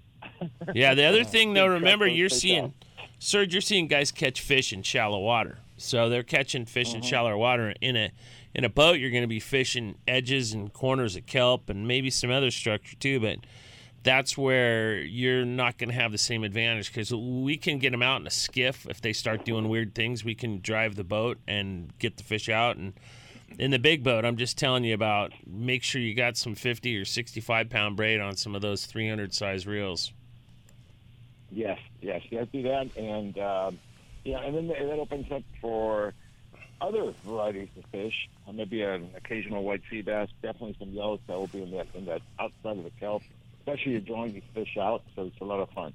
So if you guys are interested, we're putting a trip together. Give Ron a call at 714-969-9750. See if you want an interest. We're only going to take 25, okay, and just go some fun with calico bass. So some of you guys that are closet calico bass fishermen like me, this is perfect. Closet. And also, too, Steve's going to give out his information, too. And you can call them as well. And Steve and I, we talk to each other almost every single day. So we'll figure out how many people we're going to have here. And I'm excited to go on this thing. And we want to get this done. So, Steve, go ahead and tell us how you can get a hold of you.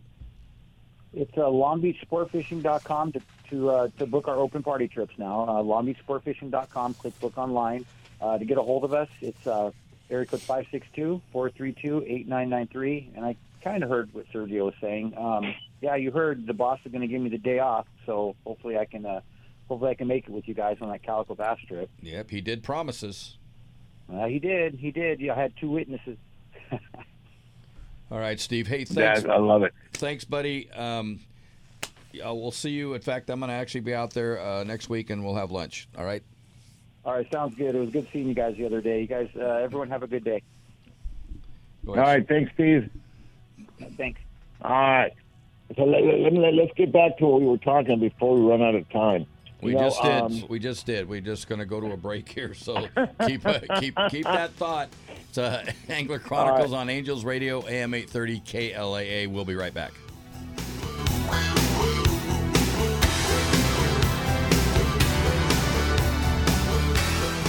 Angels Radio, AM 830. Lytle Screen Printing in Huntington Beach, where quality and service are everything since 1989. Screen printing, embroidery, digital printing, Lytle does it all. Shop their extensive line of apparel and headwear, or bring in your own for customization. A few embroidered shirts or thousands of printed t-shirts, Lytle has you covered. No order is too big or small. Mention Angler Chronicles and they will waive your setup fees for your first order. You can find them on the web at lyspHB.com or call 714-969-2424. Lytle Screen Printing, where all your needs are met. Hello, I'm Chef Bree, head chef for Carne de Teresa, and it's my goal to make you a chef in your own kitchen. I've created the perfect and most delicious seasonings to go on top of our pollo asado and pollo adobado. And our Carne de Teresa salvadoreño sausage is perfect for breakfast or dinner. Carne de Teresa is always hand-cut, hand-seasoned, and hand-packed right here in Southern California. You can find our delicious Carne de Teresa products at your local Albertsons, Food for Less, Ralph's, and Smart & Final. Let Carne de Teresa make you a chef in your own kitchen. Visit carnedeteresa.com for recipes and more. Remember, when fishing, practice CPR. Catch, photograph, and release, and always eat more Carne de Teresa. This is Teresa. Carne de Teresa is a proud sponsor of Angler Chronicles and Olive Crest. Angels Radio, AM 830.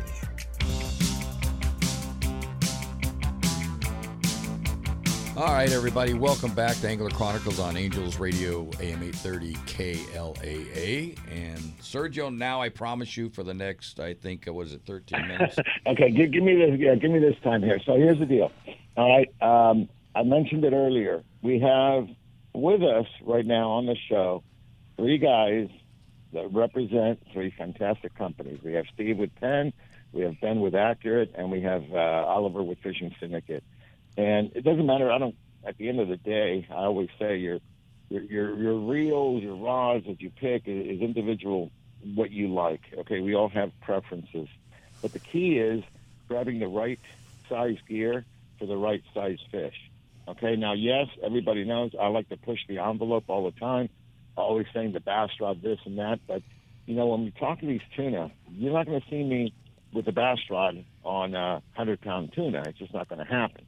Okay. Okay. But, okay. Hold on. I lied. Right now, well, go ahead and cue up Rick Scott, Captain Rick Scott, on the guy. Ocean Odyssey, and he can join the conversation too. He'll know exactly what we need. That guy. So, good morning, Captain Rick Scott. Good morning. I think if they're 100-pounders, we're not going to see Sergio anywhere around that. No, that's what I was thinking. Oh, no. He's going to be on his log. I sleep on those things. But he'll go, here, take this, please. Why do we have Captain Rick Scott talk about tuna right now when all he cares about is feathers? Oh, okay. That's right. He's shooting turkeys. Nah, he was catching trout. I watched him. Yes, he was. Oh, he saw it, Rick. Yeah. Good trout fishing. Yeah, on the bass rod. On the fly rod. On the fly rod. I love it. Yeah. So, Rick, I mean, you know, you're perfect for this because we do this all the time. You and I have been together for probably over 15-20 years now, since the Ronnie days, and then, you know, now with Angler Chronicles for the last 8, and we've seen just about every situation of people coming out and trying to catch a big fish with a little rod and reel, and it just doesn't happen. And or we go out there and their drag's not set correctly. They have all the right gear, but the drag's not set correctly, and you just it breaks your heart because they finally get a fish of a lifetime and they break off, or they're not doing things right. And, you know, you try to teach them, but not everybody will listen. So hopefully, and I understand in the middle of that craziness of having a fish on, some people put blinders on just like the horses, and they don't see anything what's going on around them when they really should. They don't listen, et cetera. But maybe now, but when they're not on a fish, they just heed the warnings, because it's a heartbreaker when you have a big fish and you lose it because of the darkness. What's that? You're fishing at night. You have the darkness. Now you're fishing at night most of the time. You can't see your line. You're going to get tangled up for sure. So you want that heavier line. The heavier line you can get bit on in the dark, you know, the better. And get that fish on the boat. So don't be fishing that 30-pound or 40-pound when there's 100-pound fish around. And then especially when it gets dark. And when it gets dark, even if they're 25 or 30-pounders, you know, fish the 60, 80-pound. Because like I said, it's dark, you're going to get tangled, and you got less of a chance in the dark of getting that fish on the boat with that many people on the boat. Well, you know, I've got you, I've got Steve, I've got Ben and Oliver on. Let me just say this and see if you guys agree. When a fish gets to 60 pounds and above, how important is 2-speed? Holy cow. At least for me. Okay, that was awkward. Who's going to go first? I just sit back and wait here. I got to wait a minute. Okay. All right, hang on. Okay, let's cue up Steve. Steve, go ahead. Yeah, you'll hear quite frequently very young, very strong construction worker types say, oh, you don't need a 2-speed, at least not, you know, for tackle up to 40-pound test. Yeah, you do.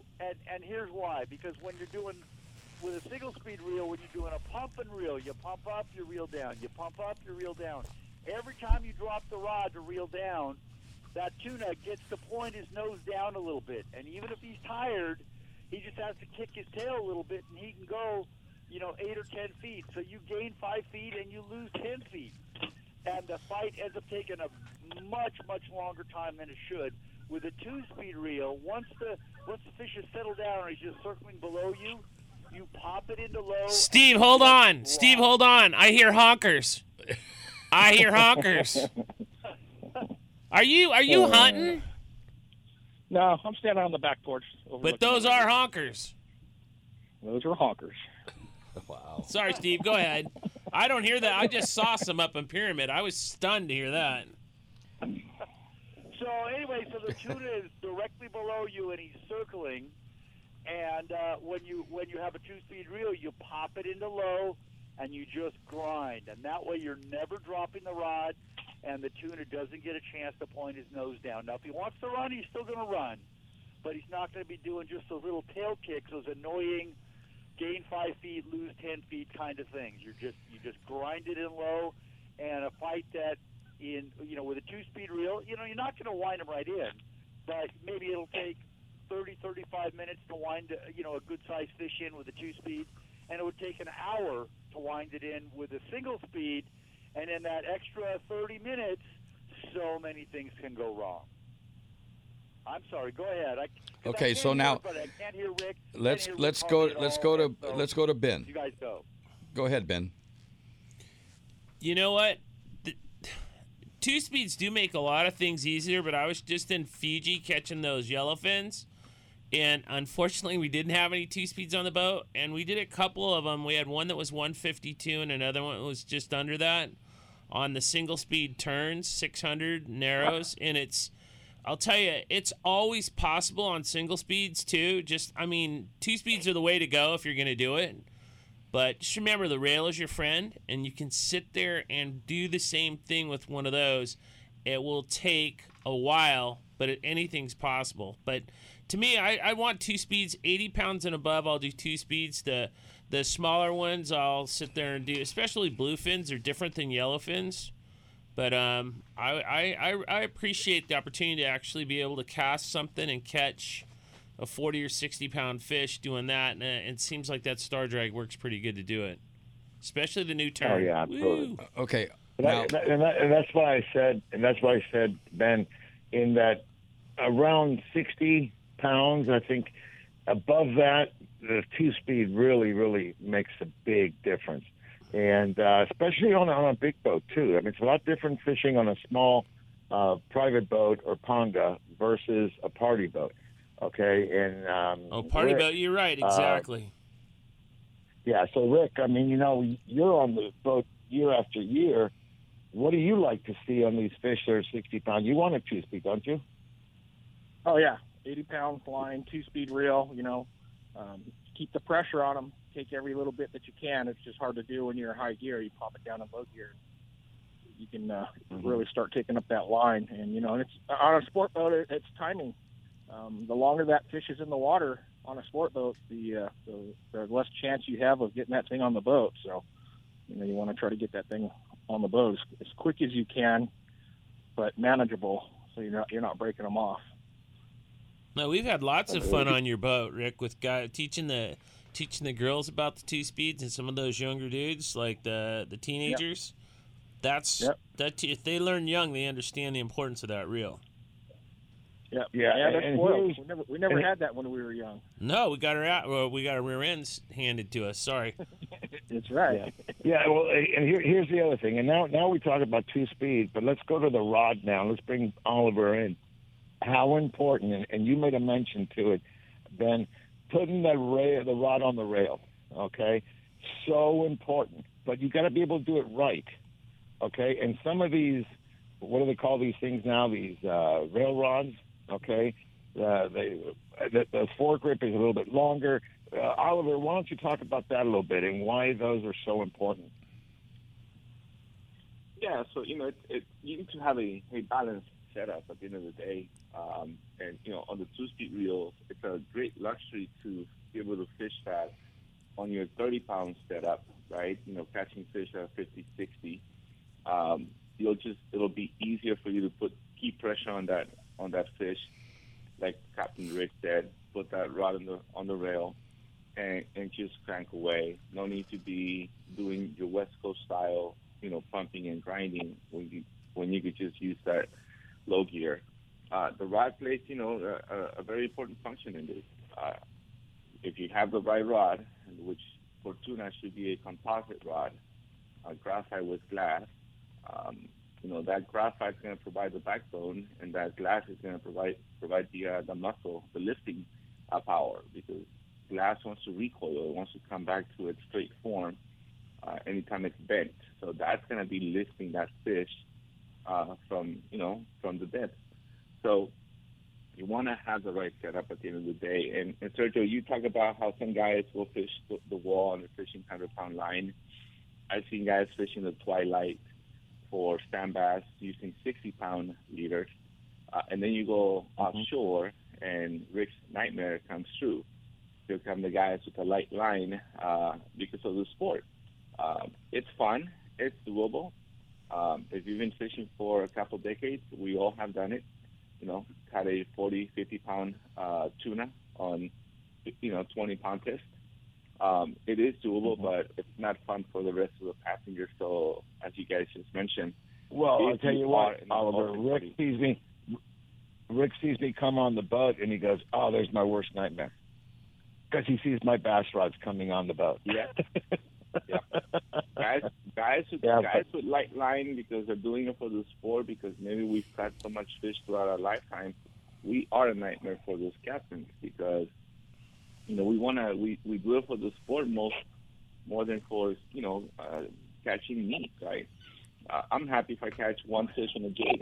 I don't like catching bait. It's just a personal vendetta, and you know, if I could trigger the fish to bite my jig, one jig fish counts for 10 bait fish for me, and so you know, I've had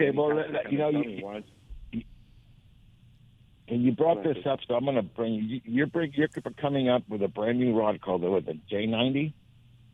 Okay, 90 jig, 90 day. Okay, so I don't know if I would recommend that for 80-pound fish and above, but how much fun would that be? The J90. Oh my God!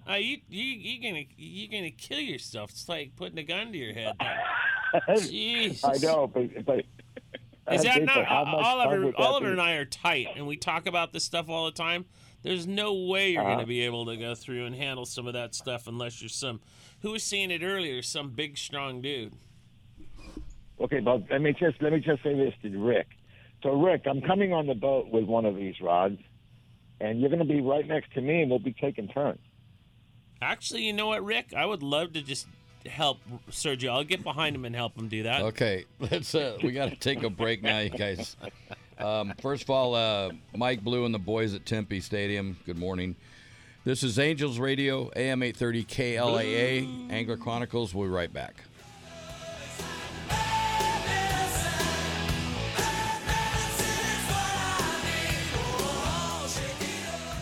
Angels Radio, AM 830. Looking for something to do today? Come check out what's new at Michael's Sports Pub and Grill. Michael's was voted Orange County's best sports bar. Whether it's sports, drinks, games, or food, Michael's has something for everybody. And don't forget the wings that Michael is famous for. Michael's Sports Pub and Grill, 15192 Golden West Street, Westminster, California, just south of the 405 freeway. Michael's Sports Pub and Grill. Don't blink on the sink with the Original Hookup Baits. With their patented design, the Original Hookup Baits are built in the USA using only the highest quality of materials and owner hooks. After years of research and development, the Original Hookup Baits have captured the profile and lifelike action, causing fish to bite, whether it's in salt water or freshwater, jigging or trolling. Go to hookupbaits.com or participating tackle shops and get yours today. Remember, don't blink on the sink, and practice catch, photograph, and release. Angels Radio, AM 830.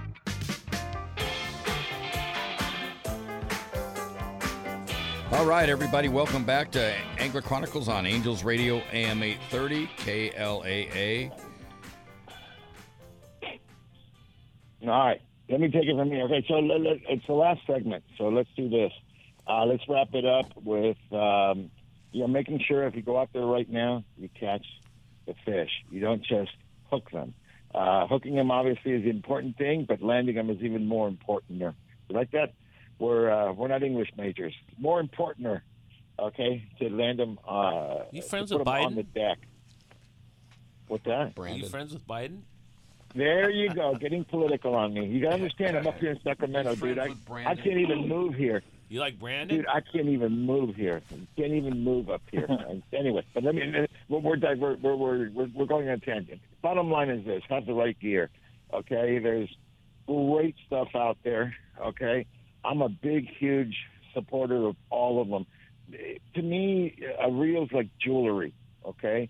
And when you find one that works the way you want to. In fact, Ben, I just saw the finished product almost of the Cedro strip that we did with Ron, and you're going to see the turn twos. I mean, a brand new reel, star drag, unbelievable, okay? The fathoms. I mean, Steve, you hooked me up with a beautiful fathom, low profile. Those things are just amazing. So there's a lot of good stuff out there.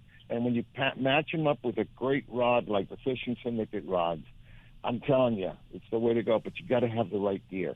And I think Rick would attest to this. He sees it day in and day out. People come on the boat. A couple of things will happen. You either come out and you have all the wrong gear, and you blow your opportunity. Or you come up with all the right gear, but your drags are not set right. Your line's too old. Your reel isn't serviced. You can have a beautiful reel that hasn't been serviced in 2 years that doesn't do well. I mean, both accurate. I mean, think about this, Ben. You're in the factory there. Okay, if it's not properly serviced, no reel's going to work well. It's no different than a car. Just remember that. Cars have to get the oil change. They got to get their annual service, whatever. I mean, you can. It's almost like playing Russian roulette. The longer you go, you're going to hook the fish of your dreams, and something's going to go wrong, and it's going to be my fault because you don't know how to take care of your stuff. Right, and I'll tell you, the same thing happens with rods. In fact, I'll let Oliver jump in on this one. One of the things that I've started to do, because I've seen it more lately, okay, with these new ceramic guides. Take a Q-tip before you go out and run the Q-tip on the inside of every guide.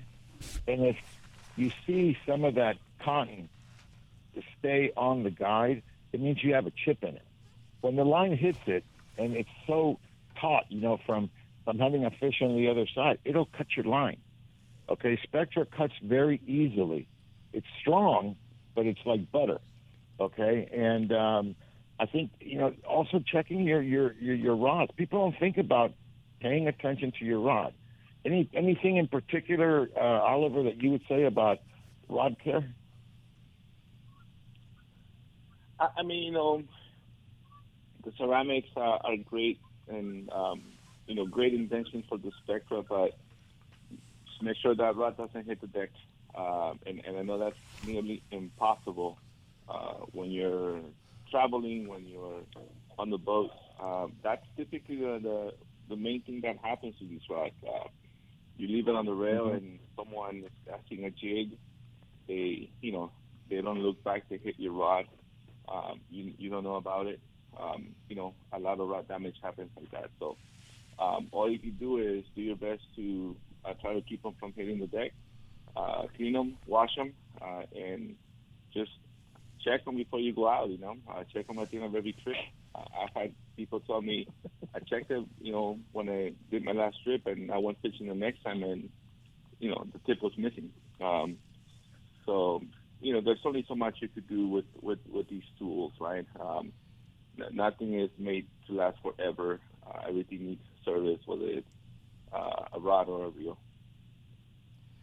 Yeah, I agree. So, and Ron, how much time do we have? Why don't you ask the board operators? Okay, so because what I want to do is I want to take about 7 minutes, we got about seven minutes. 7 minutes. But hey, Rick, why don't you give us how to get a hold of you real quick and get that out of the way? Let me get signed out here. We got trout. We got to go catch. Don't say that. You can log on. Huh? you can log on. Are you catching bluefin trout? Yeah. OceanOdysseyFishing.com. Schedule's up online there. The phones are ringing or the people are booking right online, not having to call. That's nice. Or if you want to talk to Dina, 619-889-4535. And we're looking forward to the season coming up here pretty soon for us. But, you know, the guys are already out there catching them. So just take the right gear. Take those heavy jigs. Take the heavy line. And it sounds like it's pretty easy fishing right now. Excellent. Thank you, Rick. Thanks, Rick. Okay, you know, one thing I want to add, too. If you don't have the right gear, a lot of the landings and even some of the boats have really upped the gear on the boat for rentals. So if you want to try something out before you actually go and buy it, you can rent it from the landing, and you'll be set for your trip. Excellent. Okay. All right, go catch some bluefin trout. You got it. Okay, take it. Bye-bye. All right. So the reason I wanted to do is this. I mean, we have Cliff in studio. I haven't heard much of him, so let's hear from Cliff what he heard today, okay, and how he's going to apply it coming on our trips with us. Well, let me tell you, I got a chance to fish that turn two on a nice blue rod. I just love that turn two. That's really great. That's mine. It was cool. 50-pound line on there. I loved it. Yeah. How smooth is that thing? Very, very smooth. I'm thinking about definitely getting me one, maybe a 300, 400 size. That reel's perfect.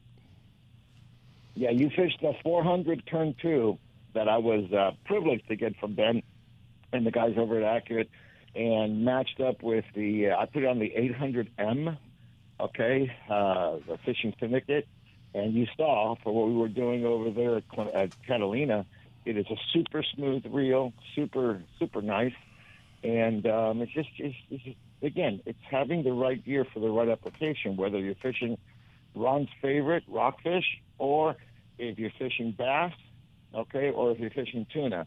The gear is everything, okay? The gear is everything. So that's good. So what did you learn, though, Cliff? What are you going to do on our tuna trips?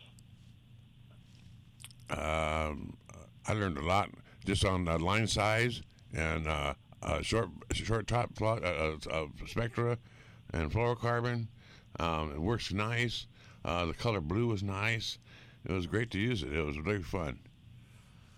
Okay. All right. And make sure that you've got the right gear for the right application. All right. I just want to say I'm up here, and thanks to everybody, okay, because everybody is bringing what we know and try to share it with everybody. Let me just say, Steve, thanks for putting up all those lists. Please, people, go to the Friends of Angler Chronicles.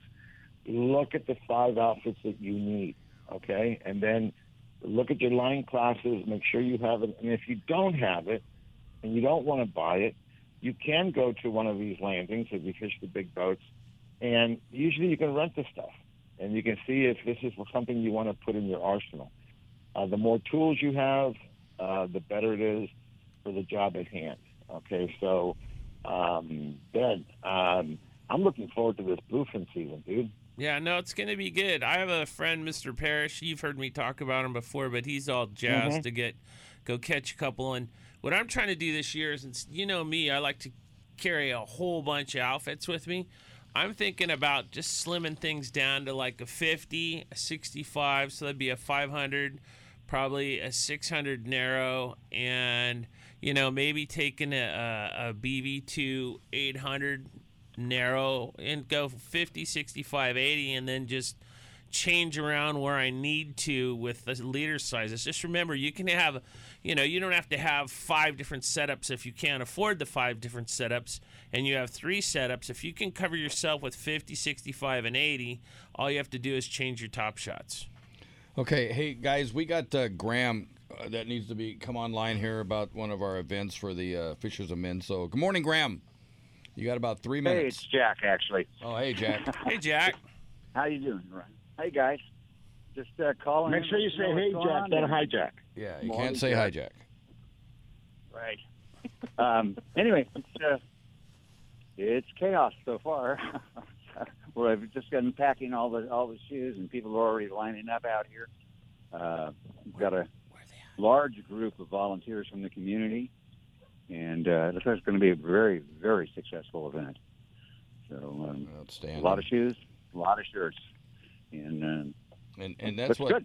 And that's what we do on Taco Tuesdays. And thank everybody out there very much. We got 3 minutes. Where are you, Jack? Hey. We're in La Mission, which is between Rosarito Beach and Ensenada, in a town, La Mission, Santa Anita. There's two little towns right next to each other, and they're very poverty-stricken towns. And they have literally been waiting for us for 2 years. This is our fifth event down here, and the place is going to be the biggest one we've ever had, just judging by the size of the line already.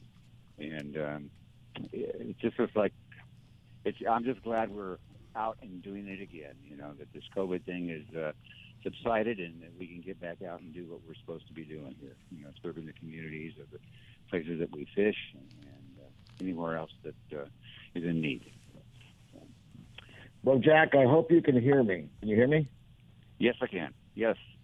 Okay. Well, first of all, I just want to say thank you on behalf of the Christian community, the fishing community, for all the work and allowing us, through what we do, what we love, our passion, our sport, to be able to give back. It's so important these days to, you know, we always say be kind to one another. And there's a saying, you know, it's like, if you're kind, be kinder, okay? And this is something that we can do for our fellow men. And it's just, for some of you that haven't seen the faces on these people when they receive a pair of shoes, something so simple, something stuff that we take for granted, it means so much to these people, and it means so much for us, Ron and I and Ben and Steve, everybody that were involved with Angler Chronicles, to be able to give back, you know, and to do it in a way that something simple, but it means so much. So thank you for leading the charge, and we're really honored to support you, Jack, and everything that you do.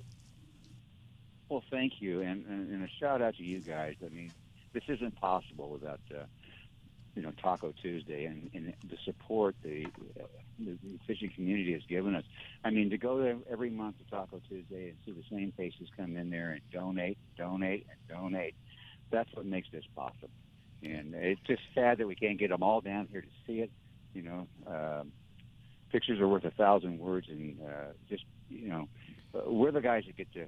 Well, like Sergio says, take some good pictures so we can see it. We got about 30 seconds left, so... Okay, well, let me do Jack, fight the fight for us, brother. And God bless you, right, and we will talk to you next week when you come back. Hey, Ben, thanks for coming in today. I know it's hard for you, okay? It's hard to be a senior citizen to come in. Us taller guys that are over 5 feet need our rest. Those short guys can really get by with less sleep. Oh, we're dynamite, dude. C-4 comes in small packages, baby. Anyway, listen, to all our listeners out there, thank you. Cliff, thanks for coming in. Everybody have a great weekend, and I'll talk to you next week. This is Angler Chronicles, and we're out.